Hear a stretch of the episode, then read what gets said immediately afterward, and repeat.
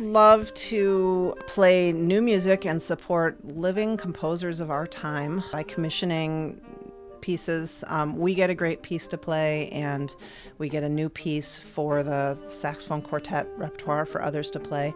It can mean different things depending uh, how it works, but Libby is a local composer, and we approached her and asked her if she would consider writing us a piece, and she was interested. Um, and in this case, we we met with her a, a couple times and, and talked about ideas and uh, sort of came up with a concept for the piece. Um, the title Confluence, um, referring to uh, confluence of rivers in various places around the world, specifically some environmental concerns and you know pollution concerns at some of these confluences. Then she sort of went off and, and wrote it, but during that process, we got together with her a couple times and played some sections that she had worked on and talked about different sounds, um, different techniques we could use, some of the more interesting uh, extended techniques that saxophonists can do, like multiphonics and um,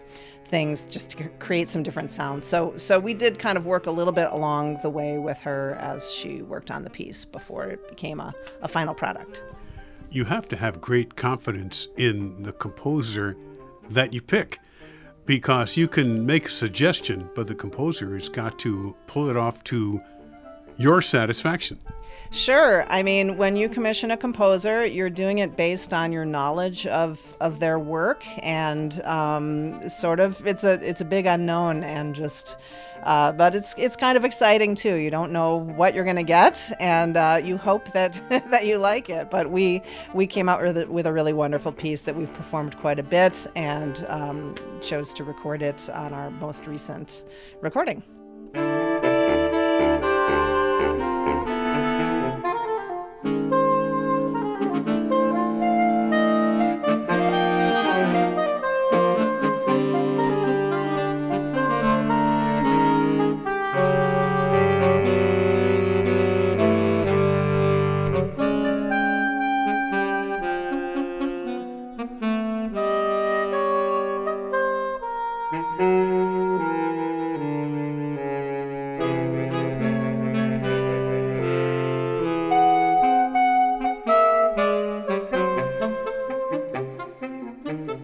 Included something called Trance Dance, a jazz influenced classical piece by Raymond Ricker. That's a movement in a longer piece.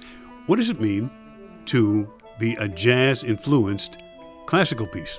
So many different you know styles and genres can come into any composition right we like to give them labels but um, there's there's often a mix but you know, I would say uh, this piece, I mean, it was written by Ray Ricker, who was my uh, teacher when I was at the Eastman School of Music in grad school. And um, so I know him well. And um, uh, he's someone who has a lot of experience with both jazz and classical music, so was really uh, well set to, to write a cool piece that sort of combines the two. I guess. Um, you know, it's it's a through composed piece, so it's it's not improvised. Um, although there is a, a, little improvisation section in in one of them, but uh, for the most part, everything is is written out. But the harmonies, the groove, um, you know, the rhythmic elements, um, they are all very jazzy feeling. It's just a mix of things, which makes it interesting, I think.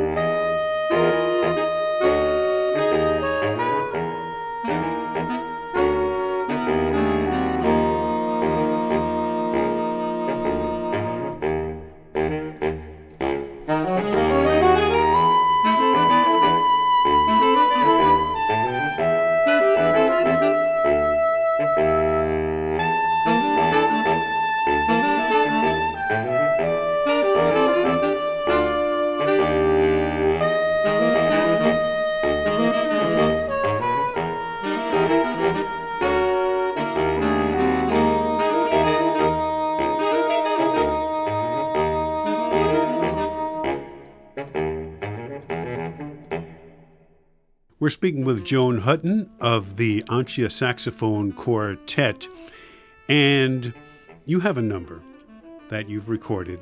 It started out as a two guitar number and wound up being played by your horn based band. How do you take something eh, eh, that's intended originally for strings, two guitars, and then put into your format? How do, how do you do that? Well, lucky for me, I didn't have to do it. Um, it was arranged by a man named Jack Sharritz, and which is uh, just super interesting. Uh, Astor Piazzolla is the composer, and um, Piazzolla was a bandoneon player um, and band leader, so a bandoneon being uh, similar to an accordion and specialized in tango music and again a cross genre thing where he took the traditional tango music of his country argentina and um, you know really blended it with classical music. I can't exactly say how it was arranged but it it it works beautifully i think uh, for a saxophone quartet. So you know sometimes great music can really just be played by anybody and maybe it doesn't matter so much what what instrument it started out on. So Piazzolla is uh, one of those composers who uh, I think is really loved by many, many instrumentalists, and a lot of Piazzolla pieces uh, have been rearranged for a whole variety of different instruments.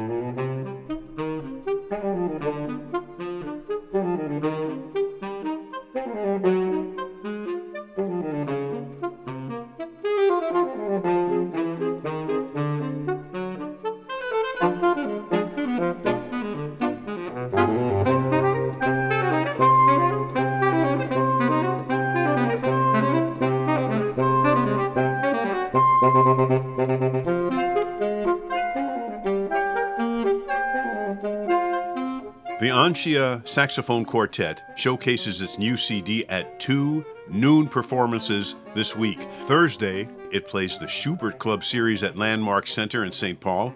Friday, Ancia plays Westminster Hall in Minneapolis. For information, the web address is anciaquartet.com, and Ancia is spelled A N C I A. This program is made possible by the Minnesota Arts and Cultural Heritage Fund. Phil Nusbaum speaking.